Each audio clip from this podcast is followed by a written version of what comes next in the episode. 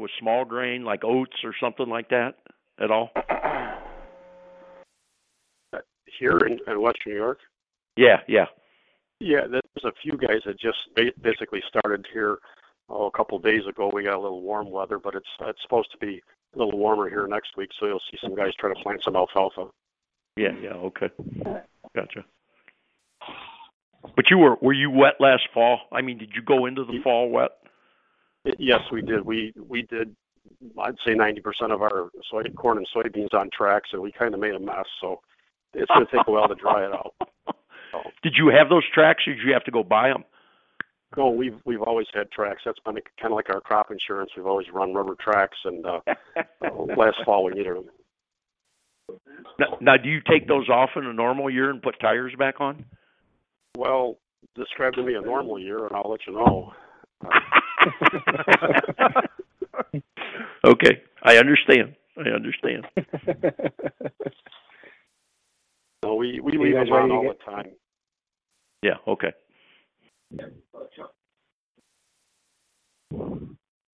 You guys ready to get going? Whenever you're ready, Zachy. Sounds good. Okay. Welcome everybody to the April 19 uh, conference call with growers. I'm Zach Smith. I'm from Ontario. I work under Jim as a assistant to the director of research, and uh, I'll be uh, moderating these calls from here on out. Uh, originally, we were just going to do the winter, but we've decided to do, uh, I think, permanent. So this call, uh, this call will be split up a little bit. Uh, Jim's going to come on once I'm done this little introduction, and he's going to talk about markets, and I'm sure, knowing Jim, a few other things too. And then uh, we're going to bring Bruce Naas on. He was in on in February as well, and he's got a picture in the calendar this month that shows him spraying foliar feeding lima beans. So we'll be discussing that some, and then uh, for those of you that got the sales letter, uh, we put a question in there. Bruce is finding it difficult to make a profit on his corn and beans uh, for a variety of reasons, and he and I'm sure many others are are interested in specific ways that you guys are are handling and managing your growing your corn and beans as to make a profit to reduce costs and and such. So any input is appreciated. We'll be doing that after we talk about the lima beans. Um, yeah, I hope it. Uh, I hope it's a good discussion.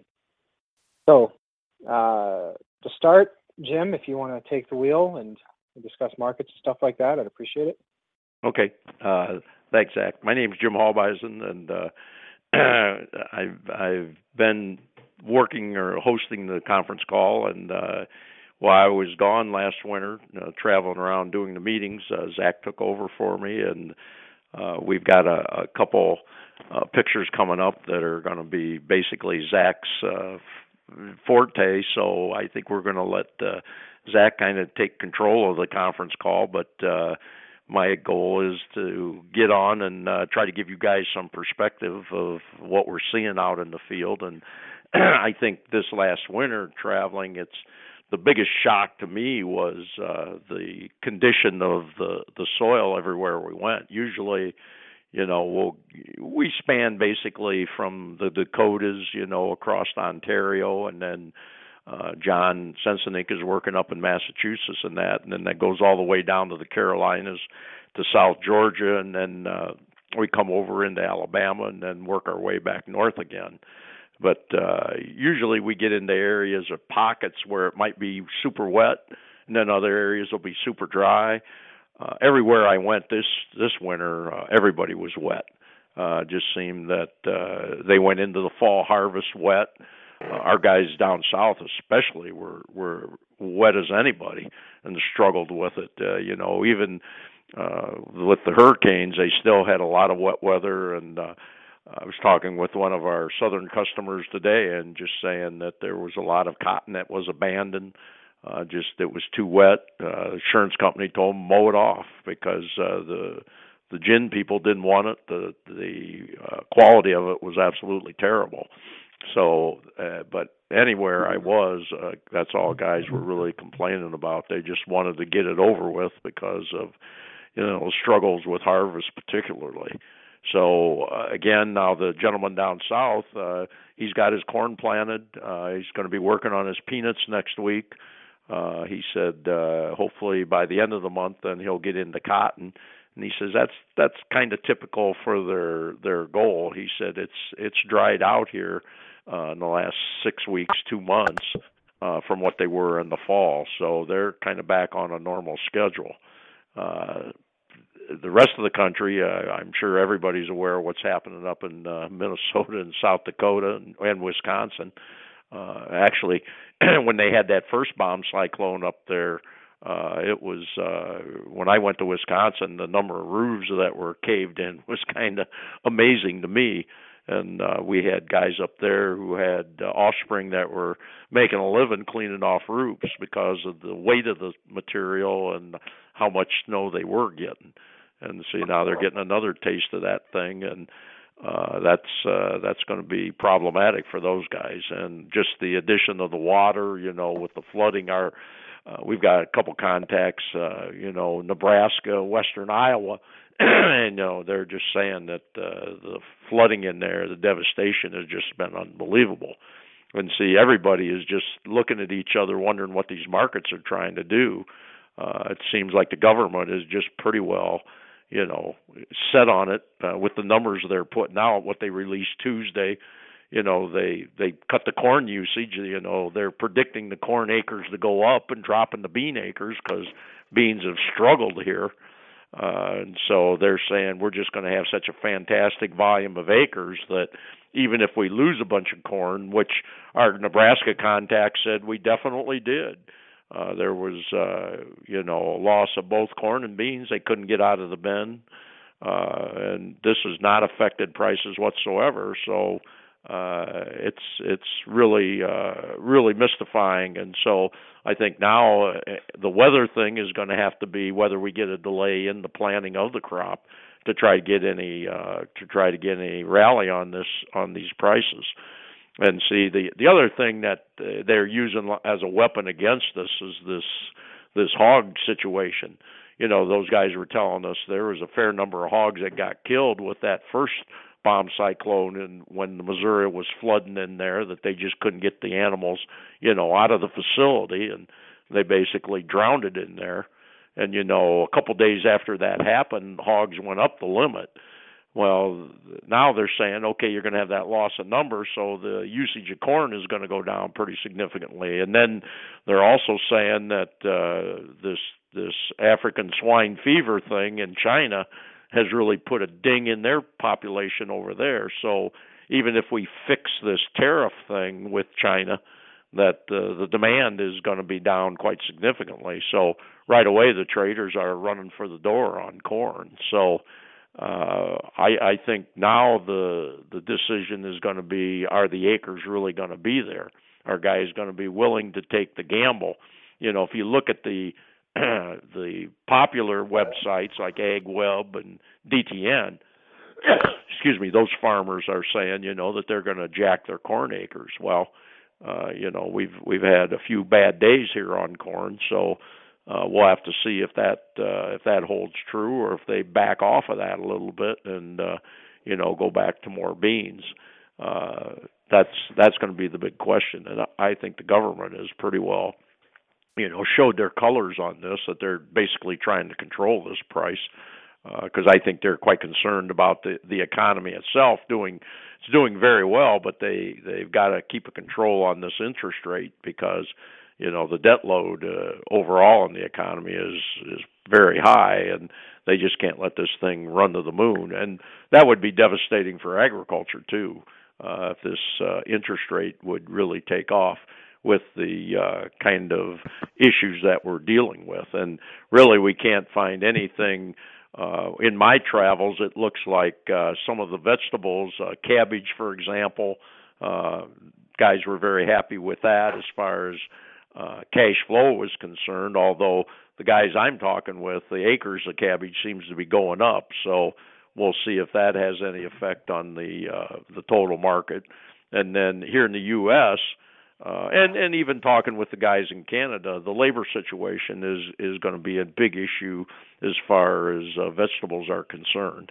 and uh, we've had some of those issues within the company ourselves trying to deal with you know what the politicians are are doing at the border and and how they're going to control some of this stuff. And that that'll be dinging away at some of the labor pool that guys are using not only in vegetables but uh, in livestock with dairymen also you know that are hiring labor to uh, that are coming offshore or migrant labor to do some of the jobs that they normally had done in the family.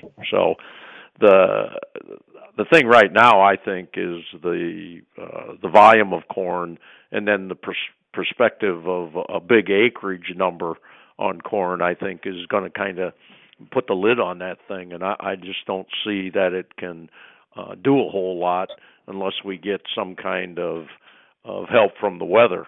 And there's a little bit of that if you look at the long-term forecast.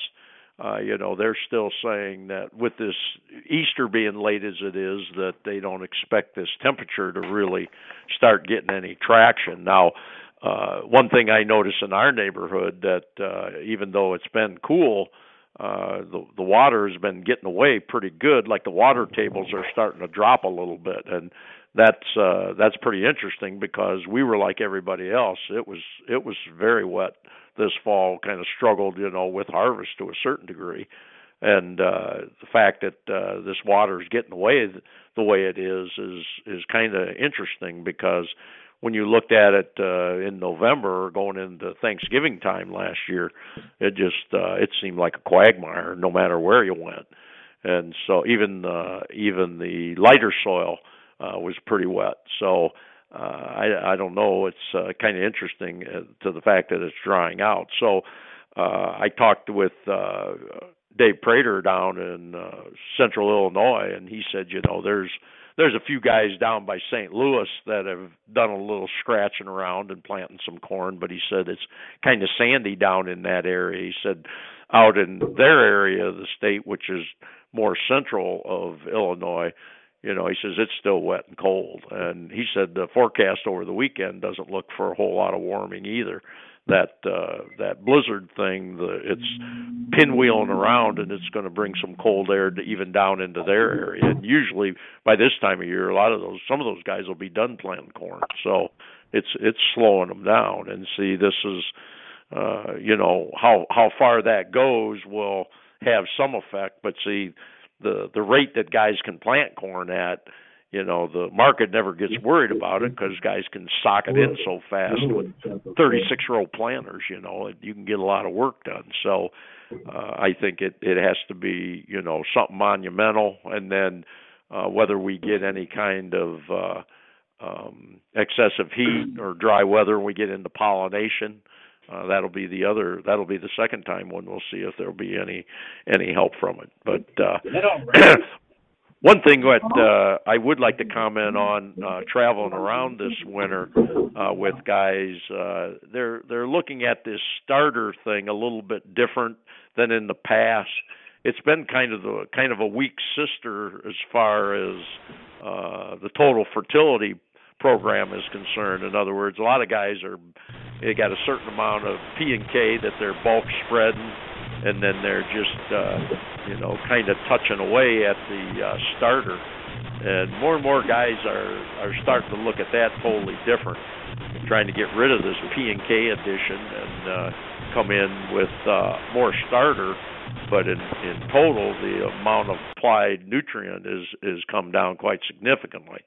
And see the the the publications that Ferry has been shooting out there uh, which came in December, and then another one in February, talking about uh, getting these plants off to a better start, particularly corn. You know, the seed companies have always talked about, you know, your rows around and kernels per row are pretty well set by 10 leaf.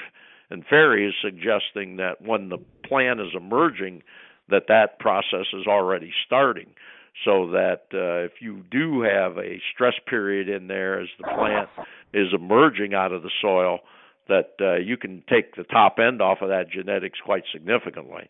In other words, he's saying that most cobs are putting out 650, 700 kernels per cob, and he said if you go through too much stress getting that plant to come out of the ground, uh, that uh, that it can drop back to 500, 450, 400.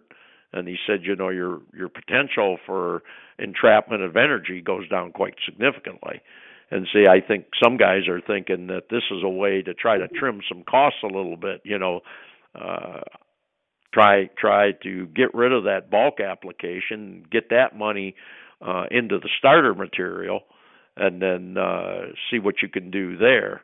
Uh, but a lot of guys have already, you know, used that approach, and so uh, the only other places that I'm hearing guys talking about trimming are genetics. In other words, they're going to Rural King to get their corn rather than buying it from Pioneer, and you know they're cutting that cost almost uh, in half and everybody says, "Well, you're not going to get the uh, potential," but these guys are saying that they feel the yield is very competitive. And see, I think a guy's got to look at realistically what is his potential yield. Yeah, if you get great weather, it can be pretty big, but uh how often do you get that great weather? So I think uh if that uh, cheaper corn has the potential to max out in your normal weather, I think that's uh, got some real potential.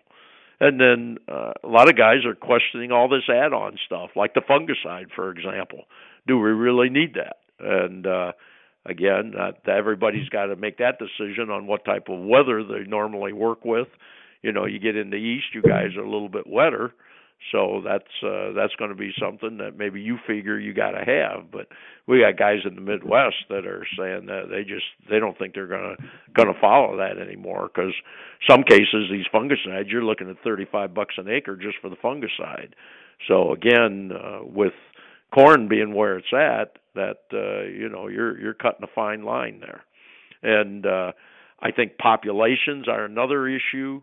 Uh, guys are whittling on that population to try to get the volume of the seed purchase down, uh, trying to cut on that. And then from the herbicide standpoint, the problem is with this weed resistance, guys want to get away from just you know the uh, the the Roundup spray and go to a pre-merge, but you know that drives the cost up right away. So again, uh, the herbicide issue has been uh, quite a battle as far as as cost is concerned, especially if you you want to use the genetically modified for any escapes.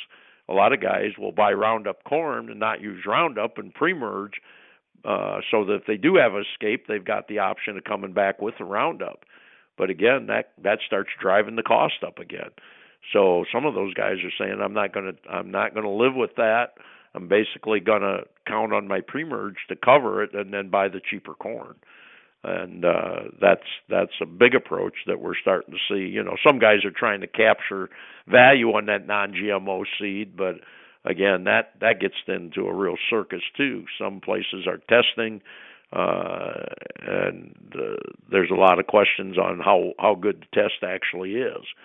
So uh that that leads to another problem. So I think again uh, from from the guys I'm talking with, uh, the seed thing is where a lot of guys are trying to to whittle back on their costs. And then uh, again, we've got land cost, uh, rental cost, uh, equipment cost. You know, all that uh, that becomes uh, that becomes an issue as far as you know what do you what do you got to ante up on this stuff to to make those payments. And see that that dings away when the when the commodity is down. So uh, I think that's uh, that's another area that uh, guys are wondering, you know, if they can they can do some whittling there too. You know, when you when you got yourself geared up to do something, you hate to back away from that, but uh, again, uh, the cost factor uh, can be fairly steep. So um, I, I just uh, I think from the grower standpoint, a lot of our guys are looking at uh, using more upfront material. Uh, guys are looking at the two by two thing. In other words, they're they they want to get so much going, you know, early in the season, and some guys are putting it all directly on the seed and got away with it and like it. Some guys want to try to pull, they want to go more, but they don't want to stick it all on the seed, so they're sticking some of it over two by two and then lightening that seed amount up with the idea that they get enough on to get the roots over to the two by two position and then try to get the plant bigger. and some guys are are talking about walking away from the foliar application at that point. Well, again, uh, I don't do that. In other words, I do do some of that two by two, but I still save enough to do some foliar feeding because again, if you get into hot dry weather, I think that foliar can really get those roots to protrude more and get them searching for you. And uh, so maybe you can whittle a little out of the foliage and put it in the f- front end. Uh, that's what some guys are talking about doing. So again, that uh, we get a lot of different versions of what guys are are looking to do, basically. So that's pretty well what I've seen on the road, Zach. So uh, I don't know if I took up too much time or not. So I don't want to take away from what Bruce is up to. No, not at all. Thanks, Jim. Uh, Bruce, you are you you good to go? I'll introduce Yes. you a little bit. Well, I'll let you introduce yourself for the most part. But uh, so Bruce is he's a grower in uh, Western New York. He's been on growers for quite a while, though I don't remember exactly how long. He's uh, grows corn and beans, but his, the bulk of his his growth is veggies.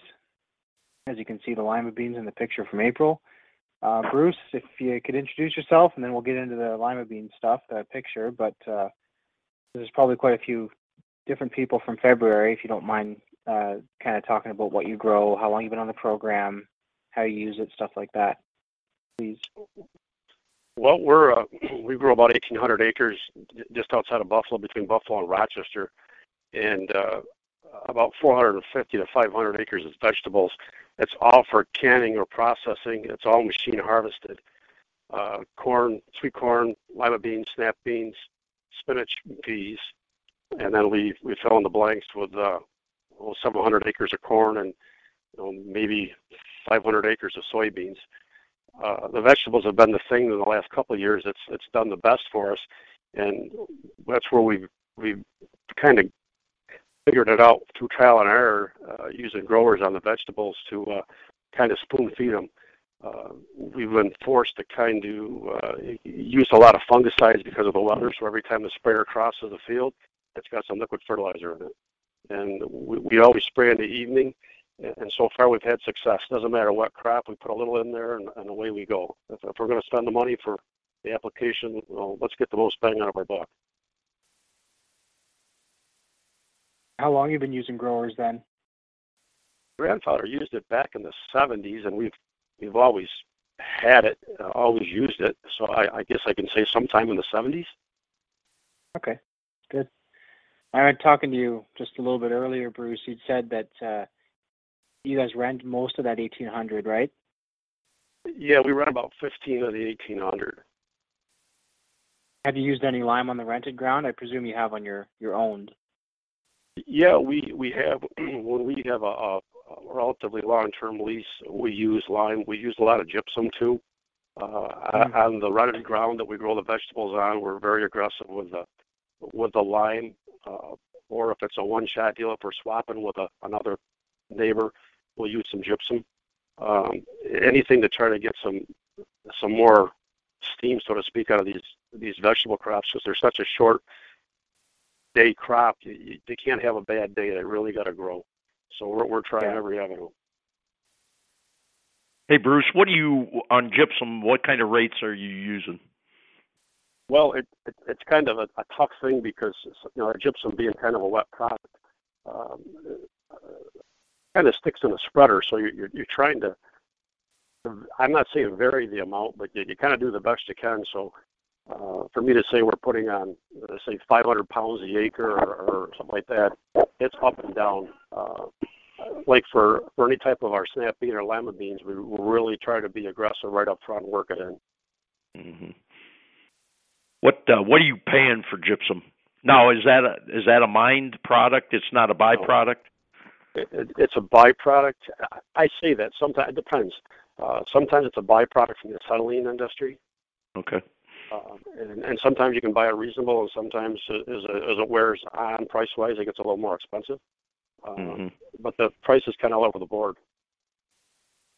Have you ever tried to mix them? Uh, we've got guys in the South that have done that, and now I got some guys uh, out in the Midwest that are this gypsoil uh, company uh, has has come along and and you know guys are able to get gypsum a little easier and uh those guys in the south have been mixing it for quite a number of years and they've got some pretty decent calcium down there and they're pretty happy with that mixing activity. Have you ever done any of that?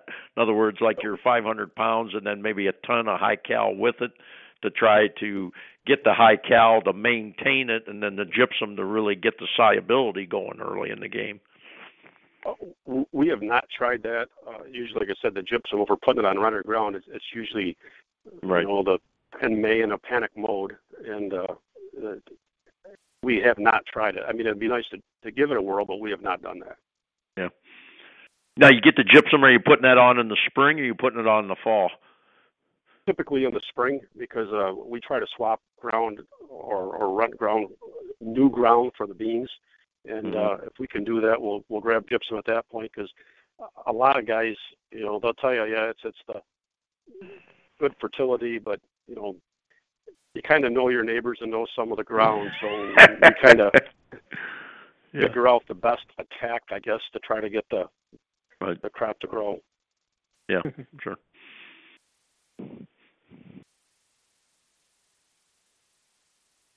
So focusing in on the the picture then, Bruce, uh, those are lima beans.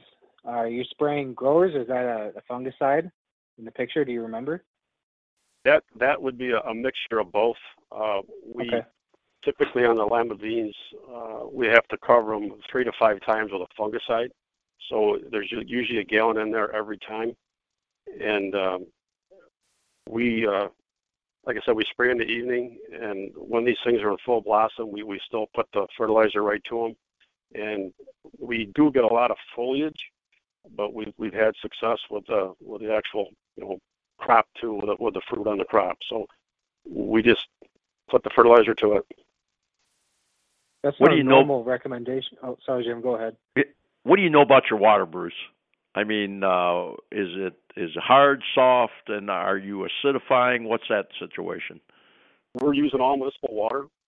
Um, they ran municipal water here several years ago. We hooked a two-inch line up to it so we could fill the sprayer. So we're, mm-hmm. we're sticking straight with municipal water because previously when we used well water, it was hard and we had to use uh, oh, like a citrus product to try to condition it some. Uh, yeah. But the municipal water has been noticeably noticeably better. No no problems at all. Do you think uh, uh, is that municipal water? You think they're pulling that out of the lake somewhere, or out of a big? Yes, uh, yeah, yeah. It's right out of Lake Ontario. Is it okay? All right, that and explains Some days that. I'm telling you, I don't know if it's had much more than coming out of the lake because it's got a wicked odor, but that's just me. You're not yeah. too far from Toronto at that point, Lake Ontario, so we'll be terribly surprised. Yeah. uh, Bruce, mixing the growers with the fungicide, do you notice any like are there any things you have to prepare for or or changes you have to make so that it doesn't get too hot? No, what we have done is if if we're putting fungicide on it's such a small amount anyways that we try to use uh, like 20 gallon tips and we use high pressure to make it very fine and we try to push it right into the foliage as best as we can. So we have had no issues and, and every mode of action these fungicides have is different. So they make us uh, mix up fungicides. So we, we might use three or four different fungicides in the year so we, we haven't found anything that's fought with it. Let's put it that way. Oh, good. Okay. Now, uh, you said that you spray on blossom. That's not common practice, is it? No, but if if we have to spray because of a fungus issue, we just toss it in there. Uh, I'm not sure if it's cheap insurance, if we're if we're wasting the product, uh, but I just you know looked at it. If it's it's in the evening, the picture was taken was was late in the evening, and you could see blossoms on those things. And you know, I figured that it's got all night to absorb it, or it's it's you know, it's there. So. Mm-hmm. Jim, can you speak to that at all about spraying up blossom? Do you think it's of any benefit or not?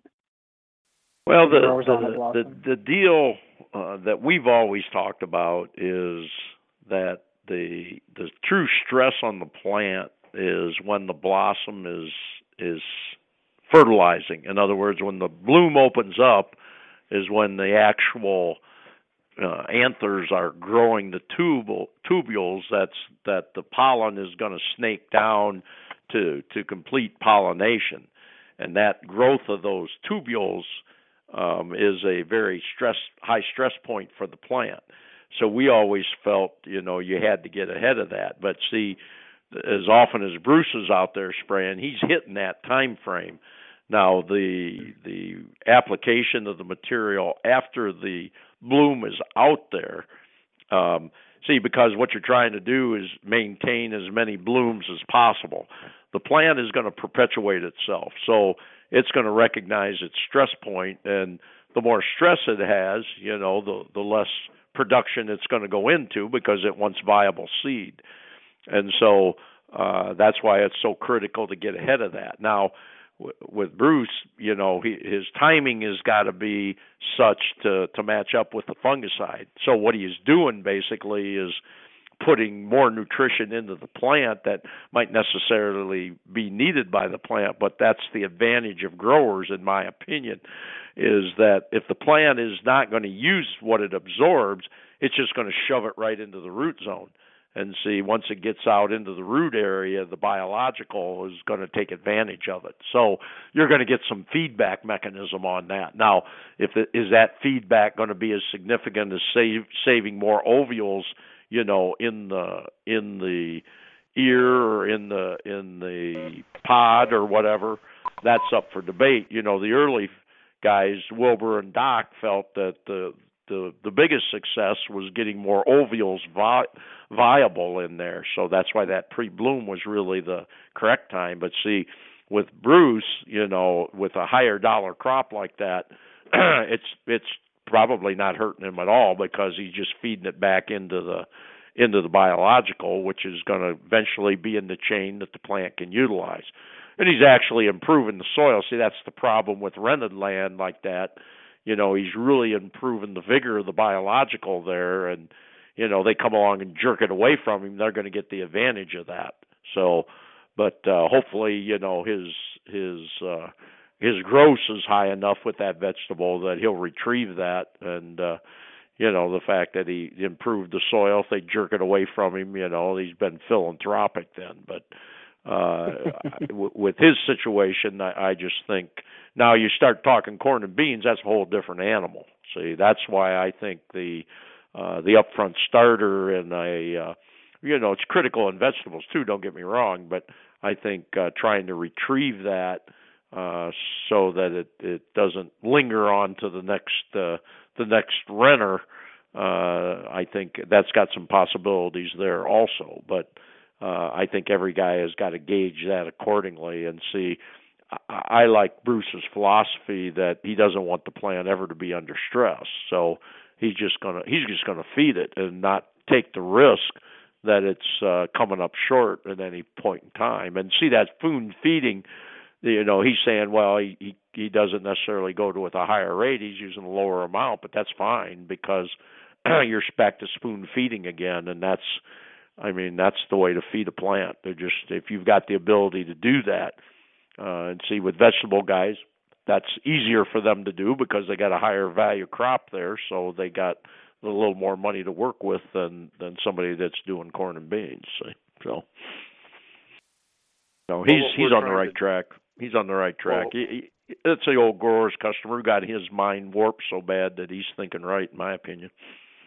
what we're trying to do is is with the fungus issue, even after the plant sets its fruit, is we're trying to keep the plant alive to make something happen with the fruit. And yeah. you know, you, you get some mold issues in there, and the, the leaves yep. start to deteriorate. If we can keep them green and growing right to the very end, yep. uh, that's what we're trying to do to try to make tonnage. And, See, uh, that that's that's another thing to remember with the growers that uh, there is there is some sanitation value to the growers. Okay, the the some of the micronutrients are have sanitation value. Some of the other additives have sanitation value to them also. So you are getting some sanitation on the uh, on the fungus itself.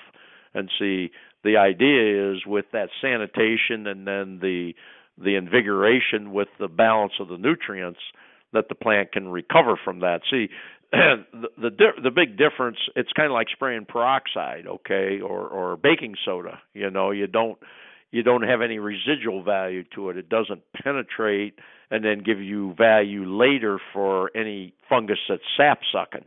Uh, and see, the growers is basically the same way. But the but the, when he's out there all the time like that, uh, that's that's really helping. You know, his uh, he's having success with his fungicide, but I think the growers is helping his fungicide work better too because of the values it's got in it also. I I I personally think that if he just went to water, uh, he'd see a difference from from the success he's having at this point. Well, a problem we did have is covering the, some of these crops that many times. You end up with nice, beautiful tram lines. I mean, you can follow them no matter what you do because you just been through them so often. And my son doing a lot of the spraying, almost all of it. Uh, there's times where he's he's run out, and we've left, uh, you know, a hundred feet. Mm-hmm. And now the, the Cannon Factory's approach is that see you missed with the fungicide that time. That's why there's a difference. Now was it the fungicide? Is it the fertilizer?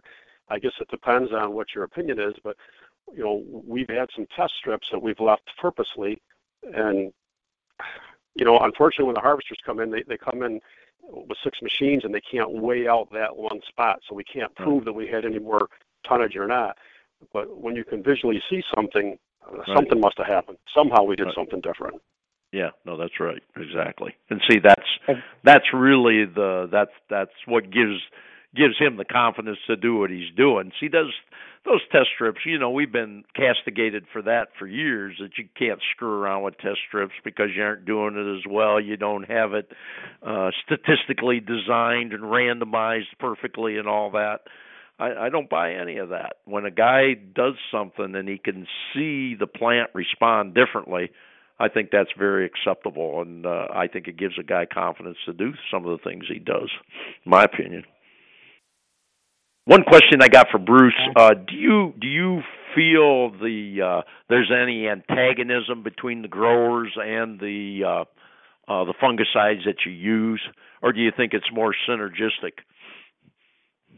Well, that, that, that's hard to say. I mean, the jury's out on all of it. I think. Um, mm-hmm. uh, you know, I, I think uh, trying to be politically correct, the, the the factory or the company we grow for, they pay for the fungicide application. So you know, in their opinion, it's it's what we got to do. Right. Um, right. My my belief is, give us the money that you would pay us for the fungicide application, and we'll spend it how we see fit. Uh, ultimately, at the end of the day, I get what I get for the crop on a per ton basis. So if, if I spend that money foolishly and I don't get as much, it's it's my problem. Uh, right. But they won't let us do that. So they say, you know, at this stage here, you're going to spray. You know, they have a crop consultant come out and say, spray again, spray again. So, mm. you know, I, I think they bought into the fact that these things are, are helping. I don't know. Mm-hmm. I don't yeah. know. Now, now those guys are um, uh, they do your scouting for you then, Bruce, basically on that crop. In other words, are they advising you on on fungicide as well as pesticides or insecticides too? Not, you know, they they do uh, quote unquote, you know, look out for the crop, uh, mm-hmm. but if if there's an issue in the area, like you know, leaf hoppers or or something coming, you know, they want to mm-hmm. make sure everybody's aware of it because the guy that doesn't spray is going to get all the friends to see him. So uh, mm-hmm. You know, they do kind of keep us in touch, but uh, you know, they don't tell us. You know, they'd say, you know, your window's coming up. We might get some those wet, wet evenings and overnights where we're going to maybe get the white mold to kick up. You right. might want to spray. So that's when, mm-hmm. like I said, we go out when it's damp and put the fungicide to it and the, the fertilizer. Do they know that you're mixing it, Bruce? Absolutely. Mm-hmm. Interesting and and they we have suffered some grief from it, and I shouldn't say grief, just that uh, when when they make the ultimate schedule, uh, there's I think there's 23 of us that grow like these lima beans, and and they have a schedule that well the harvesters will work in a circle, and um, they they seem to think our field man does it by us putting so much foliar application to these beans because we put three gallons down over two and down to when we plant maybe mm-hmm. four, depending on how the conditions are, and then come back with basically you know three to four more on top. Um, they think we keep the plant too green too long because they've they've skipped us more than one time and had to come back to harvest our crop. Mm-hmm. Um, but my opinion is uh, we're for us, not for their convenience. Mm-hmm. So they have yeah. come back. I think if I know that they don't because it's canning, but I think if they were looking at quality, not just quantity, they'd they'd have an entirely different opinion about your practice. Oh, I agree 100%, but right now we're still we're just still quantity based. Yep. Yeah, yep. yeah, for sure. All right, since we're coming up on uh, quarter two, I think it'd be a good time to move into uh, the discussion about uh, economical means of growing corn and beans. So I'd put in the sales letter a general question. Um, Bruce, would you like to provide a few more details? We've talked about some stuff, but I don't know how much of that you'd like to share on the call. So if you'd like to share some details about your specific situation with growing corn and beans and uh, why you're looking for some help and some advice. Well, just just a question that I have right here for us in Western New York is is less than four dollar corn doesn't cash flow. Less than eight dollar beans doesn't work uh, for what we have to to pay for rent and the conditions we have because our good ground does go into the vegetables, so the poorer ground gets those two crops. But I guess I'm curious personally to know, dealing with borrowed money with the bank, and our bank has been very much uh, questioning efficiency and, and you know where can you fine tune. I think that it's more of the bank maybe being a little more nervous than they have in the past because mm-hmm. I don't know where else anybody can fine tune because you you were right. I mean, you, you try the genetic thing, you try you know fungicide. I can't do anything about land rent. Right. Where else do you chip away at any of these inputs? Yeah, no, that's right. That's right. See, and I think uh, you know one of the one of the other big ones is the nitrogen rate that you're using, and uh, you know growers guys are always whittling away on nitrogen rates, and so most of our guys have already got that pared down pretty darn good, and so yeah, that's that's an area that usually you're not going to get a whole lot of help with, and uh, the the the big okay, the big issue is seed. There's no doubt about you. You compare to 2006, and that's probably the largest percentage increases in your genetics. Uh, and then uh, probably the the next one is uh, going to be uh, you know the the weed control. in other words, when when all you had to do was plant it and spray it once with Roundup, you couldn't do anything any cheaper than that. Well, we've had to go back to the pre-emerges, and uh, that's that's brought uh, you know a significant amount of cost with it. So that uh, that's another area that uh, I don't feel a guy can do a whole lot of screwing around with that because if you don't get weed control, uh, that's uh, that's not going to be a good program either. So. I want to uh, say for anybody that wishes to speak, uh, touch or type in star six first, and I will unmute you. Sorry, I didn't mention that earlier. Yeah.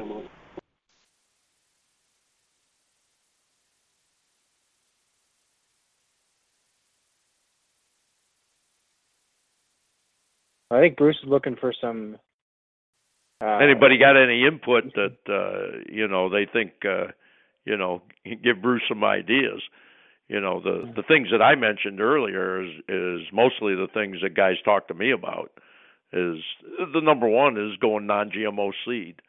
Uh, and again, uh, what do you what do you do about that, Bruce? Are you are you using GMO seed, and then uh, are you still trying to control mostly with pre-emerge, and then use the uh, the post-emerge as your escape program? Yes, and, and that does work well for us to be able to come back into the vegetables with with a clean plate, so to speak. Yeah, uh, right. You know, so that that's kind of what we're forced to do. But right. you know, I don't think that anybody's probably stumbled across anything that's it's it's rocket science that it, you know it's a new uncharted thing. It's it's just become very unique here for us. Uh, you know, when when the the banking industry is is critiquing things uh, you know, geez, you're doing good in the vegetables. Well, what do you think you can shave on the beans and the corn? uh, you know, what we have done this year is we got rid of some ground that that on a probably a per acre basis hasn't made us much money over the years. Uh, mm-hmm. We got rid of the poor ground. Uh, mm-hmm. You know, right. And I guess we just got to look more at that stuff because we get enough poor ground with the good ground, so we're going to keep shaving it off. Yeah, yeah, no, and I we we see it in our neighborhood. Uh, we just had a farm sell that uh uh you know last fall there was one that went for like 8500 an acre and this one which is not as good a ground but it only went for half of that and see again uh, that uh, it's kind of ground that's perimeter ground like you're talking about and guys are just saying you know they don't there was no competitiveness for it actually an investor group bought it uh, all the farmers that are around it uh, there was a guy that that looked at it that bought right next to it and he paid like seven thousand bucks a couple years ago. That's just how much it's deflated out of there because he didn't even bid on it. Mm. And when uh, that went for it went for like forty nine hundred, and he didn't even put a bid in there. And geez, he's farming right across the road, and ground that isn't as good as what he was looking at. And uh, like I said, I think he paid seventy eight hundred for that. So I, I just think the whole mentality has changed quite a bit, quite a bit.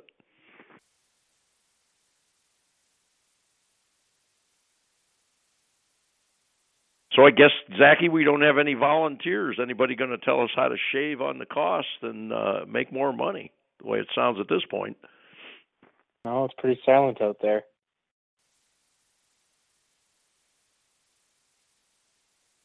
So, Bruce, hey, what are Bruce, you putting on? Oh. Yeah, go ahead, Zach. What are you uh, What are you doing for nitrogen, Bruce, in the corn? Uh, we we put it over to and down to with a planter. Uh, put the growers on uh, in the rows with as a pop-up, and typically we strip till with a gladiator and put about 25 gallons down with a gladiator, uh, seven eight inches, and then we've been doing tissue samples on the corn and then coming back with uh, uh, Y drops at the very end of the season to try to you know fine tune what the corn will do. Talk you about that Y. I want you to talk about that Y drop, Bruce. Are you only doing that once, and how big is the corn? We're doing it once, and we're doing it when we can get through with the sprayer to, you know, not seeing a tassel yet, but it's up there shoulder high. Mm-hmm. And uh, we're, we're going through at that point. Last year, I think we got we got kind of nipped a little bit because it was so dry. I don't think the corn was able to utilize that. So I, I think we might have hurt ourselves because of just the weather but typically we've seen success doing that. Mm-hmm. Now, have you got the regular Y drop system, or did you make one of your own? Well, we we put a Y drop system on our. We took our rolling coulter off our our DMI knife, and mm-hmm. we put the Y drop on there, and we can go in there when the corn's, you know, maybe waist high, and and make it work but then we just put regular like drop nozzles on our sprayer and just came back with that just because spraying so much to put the Y drops on take them off it's just too much to, to try to do and we want to keep the sprayer clean towards the that time of the year when we're spraying all that fungicide and no residual you, you start putting anything that looks like nitrogen on spinach and it falls over quick yeah. Now, okay, when you you said you just now uh, when you did it with the high boy, you just dropped it in the center of the row. Yes. You didn't actually use the Y drop on the high boy. No, this past year, no. Uh, we put them on our our like I said, in place of our rolling coulter.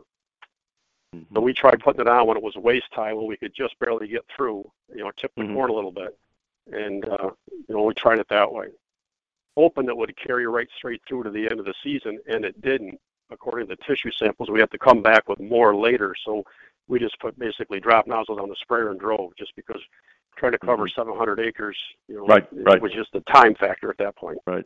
See, the they tell me with that Y drop, if you do not get that in that shadow, that water shadow of that stem, that uh, that that that's the only place where you really get the success.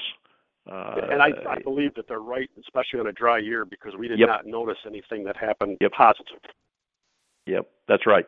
Because our guy, we got some guys in Illinois that he said uh, they they Y dropped in some real dry dirt, but they they had the Y drop system on it, and it was late in the season, like you were putting it on, and they got it right up next to the plant in that water shadow. And he said he could not believe what had happened. It had rained and the corn yellowed up a little bit for him because there was so much water. Well, then when that water got out of there and they were able to get in there and Y drop, he said, "Man, that stuff greened back up faster than anything he had ever seen in his life." But they got it in that right around that stem. And I don't think we maybe wasted all of it because we did get some late seasons season rains and and the corn Yep. seemed to. You Yeah, know, I'm not take it. saying come back, but it it, Yeah. it didn't. You know, It improved. yes. Yeah, right. And but it took the rain to do that. See, and his contention is, you get her over there in that in that water shadow. You don't need rain. It'll just the plant will get a hold of it no matter what. He thinks even as good as injecting it. And and see, it's a father son, and the father was totally opposed to the Y drop, but he said some of the things they did with it, he was quite impressed with it. So And we think I shouldn't say. You know, we're hoping because from what little bit we did with the Y drop at the height we did, when we strip till, you're only working that little area six inches wide. So if you can get it over there, it seems to penetrate the ground a lot better than putting it in that hard ground Yep. between the rows. Yep. But out of Yep. desperation, we we did it that way, and I, I don't Yep. think we spent the money wisely. That's all. Yep, yep.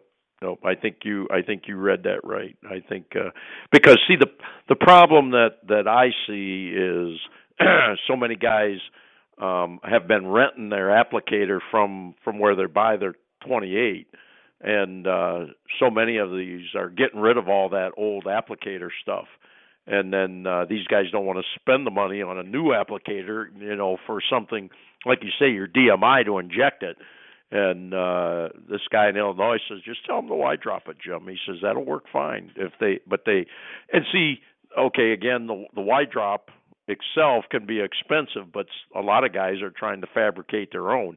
And Steve said the big key is you got to keep it, you know, so that it'll spread that out into that water shadow on that stem. He said, you know, guys are good at fabrication. He says, I'm not saying the Y drop is the only way you got to go, but he's convinced that you've got to get it in that same position to really get it to work right. And you, you're pretty well confirming that as far as I can see.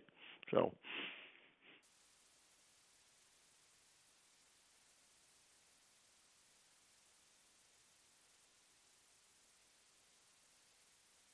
All right. Uh, anybody else have any questions or if you want to pipe up still, you're more than welcome. But uh, I'll give you a few seconds, and if not, then wrap it up. Yeah, Zach? Yep. Yeah, I have a customer uh made them wide wraps for uh his uh sprayer for probably about three dollars a row. Woo. When, you know, basically the same same unit as uh you know, they're selling them for three, four hundred bucks and they're kinda heavy, you know, on certain sprayers it gets kinda heavy on the boom. hmm And um you know, if you just kinda you can make your own Y drop for relatively uh three, four bucks a, a row. If you uh go through the time to do it, get some pipe, thread it, and then they have hoses hang off the back. But What do they, Luke? What do they do to to keep it? I mean, do they have like a Y there, like the Y drop that keeps those tubes out next to the plant? yeah, and then they just have a, ho- a rubber hose that you know basically drags against the corn rows. Right, right, exactly.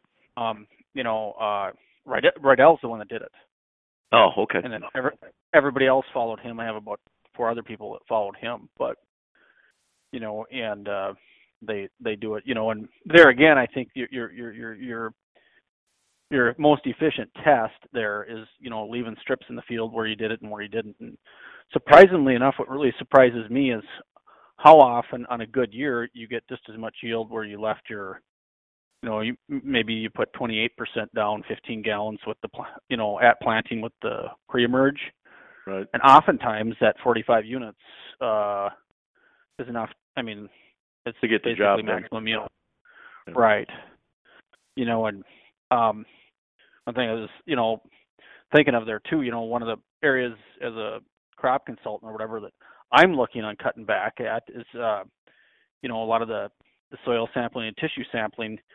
Um you know these are relatively cheap things but they're generally not very helpful when it comes to actually anticipating and figuring out what's going on in the field. And really like like you said you know but and you know they don't seem that expensive. They're maybe 50 bucks and you know the people use the the excuse uh well with these prices the way you are you know you need every bushel you can get and they sell them them tissue samples and the the soil samples that way but you know going through a lot of them here, we had to do do stalk nitrates for that CSP plan. There is Mhm. no consistency in them them them tissue samples and stalk nitrates, at least the way we're doing them. hmm The only consistent part of them is the lab fee. Um, in fact, Okay. fact is, my my my my father, who put on like 50 units of nitrogen, um, on on all four of his fields, he's supposed to do sample that or whatever. But um, some of the stalks are reading about 5,000 parts of nitrogen, and I'm triple excessive at 50 units. And then, you know, the, the same field sampled the same day, with what I could see, the same method is saying like uh, 70 parts per million on the same same stalks. wow. So either I'm I'm doing it pretty bad and uh, it's enough work the way it is. I, I sure wouldn't want to do it way way you know make it take all day for four fields. But that is something I would say after going through, you know, we probably wouldn't do that had it not been you know mandated by the NRCS office. But um, those things, at least how we're doing them, I don't know. It it hasn't been very consistent at all. I mean, and when you're testing nitrogen in the season like that, you're you're testing a moving target hmm you know, when you check it, isn't it going to be different two weeks two weeks from then? Sure. I mean, one inch of rain is going to change that substantially. Anyway, that's just a thought. Uh, by the way, uh, for everybody's information, uh, Luke Griffith uh, was talking about Rydell Nealon that that built that Y drop, and I would say, looking at the maps, and maybe Luke can confirm this, that Rydell probably got the most snow of anybody out there. Uh, and if Lauren got got uh, ten to twelve, I bet I bet Rydell's right up there in the high teens. Would you do you know anything about that, Luke? Uh, I know that I don't like it, and that's um, that's miserable. But I don't I don't even know how much we have. It's blowing around, and it's still snowing right right as as we're talking here now. Yeah. Okay. Um, but water, the water's very high. It's been a pretty miserable winter here. Um, most of the snow had kind of receded. You know, there's still places and groves and windbreaks and things of that nature where there's still eight, nine foot banks, but most of the f- snow out in the field has was disappeared until the last couple of days here. So What uh what about power outages, uh uh Luke? I was a little concerned about Dave and Scott might lose power up there. Do you think that's a possibility or is everybody pretty uh, stable yeah, with I that? guess I guess at noon there was seventy thousand people in Minnesota without power, but I didn't. Yeah, listen to the know where it is.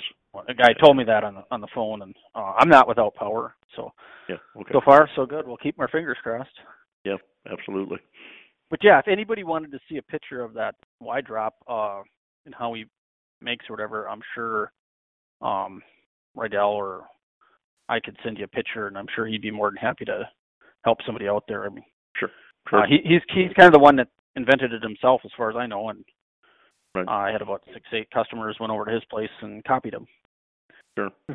He wasn't too right. worried about patent infringement for you know tell, helping these other people, so he didn't uh, he didn't want to he didn't want a commission for showing it. So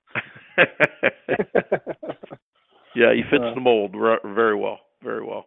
and and and and he did a, a fair amount of nitrogen work this year too, and um, he was you know did this, some strips and Mhm. um, he was quite shocked and some of the stuff he did too. Uh, actually, some of the stuff that he put less nitrogen on, Mhm. um, the corn did not look as good.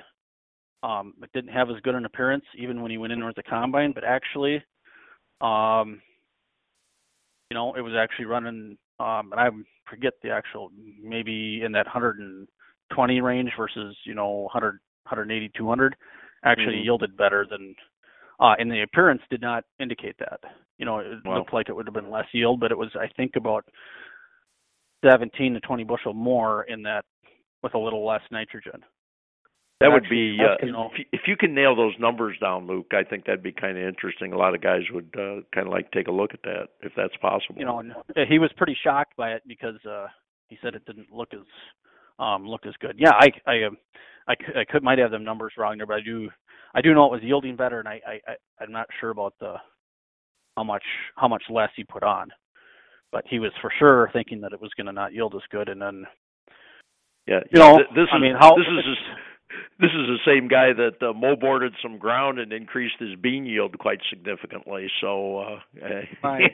he's done some But weird things. You, you know, they get to this point, and that's what the the people selling us everything operate on is fear. You know, oh, Right. hate to have, you know, and a lot of times we're too scared to to cut stuff and actually learn what we need to.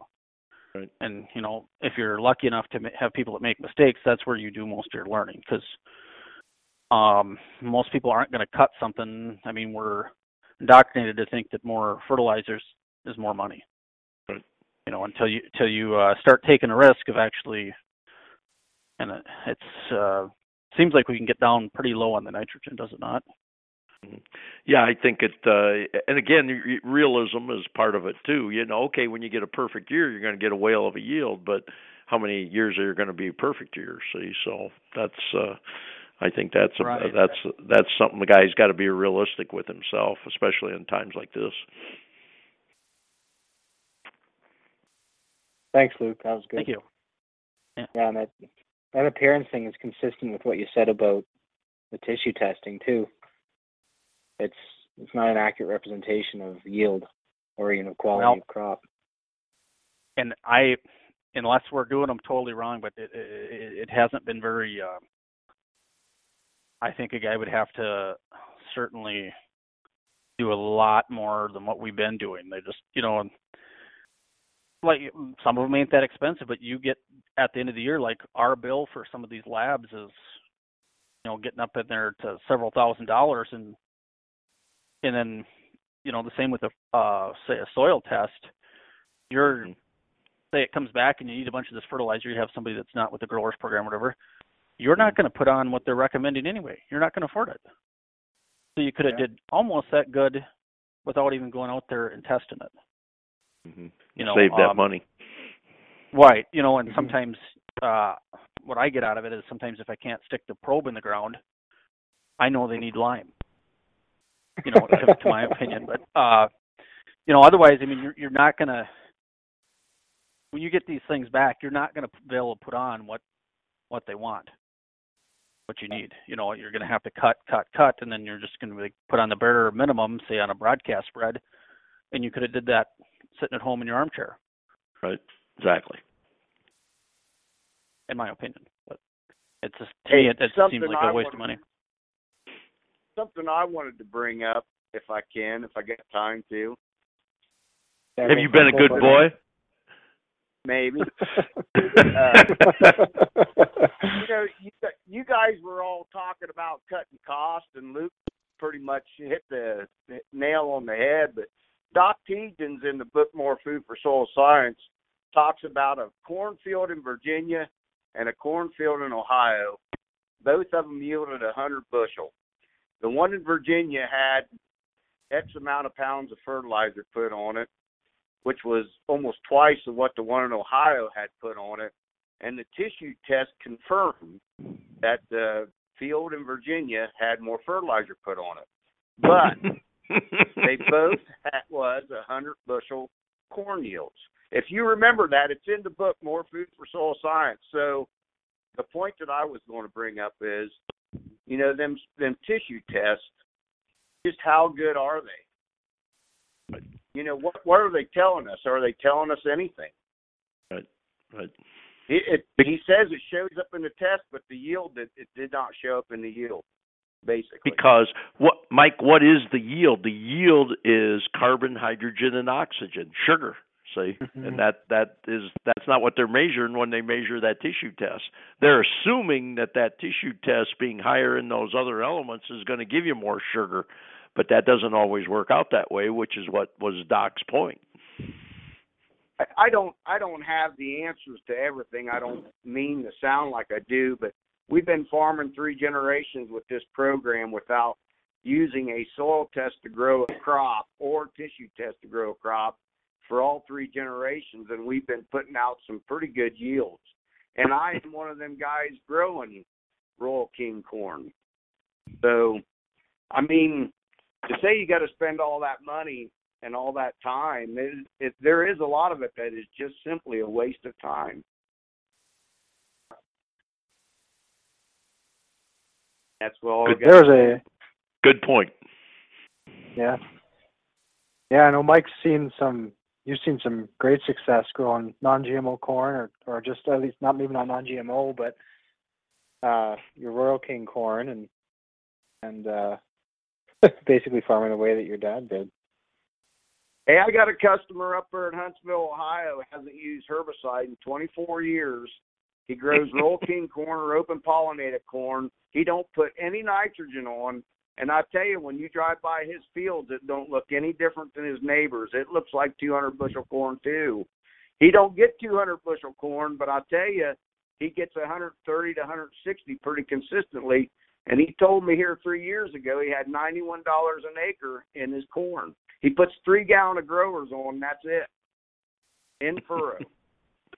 No no spraying, eh? something something to think about. Yes, sir. Yeah. You don't need 200 bushel corn if you're not spending a lot of money to get to get what you do get. Yeah. Exactly. All right. It's all have Uh, night, gentlemen. Appreciate it. Thanks.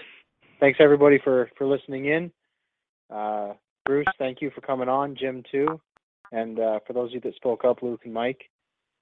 Uh, the next call is on. Give me one minute. May the 9th at 9 p.m. again, and it'll be. Uh, oh, I did know, but I don't remember at the moment. Daniel Weaver. Daniel Weaver, yes. Thanks, Jim. Daniel Weaver will come on. We're willing. Uh, so hopefully, guys, you can listen in then. Thanks for listening tonight, and have a good night, everybody.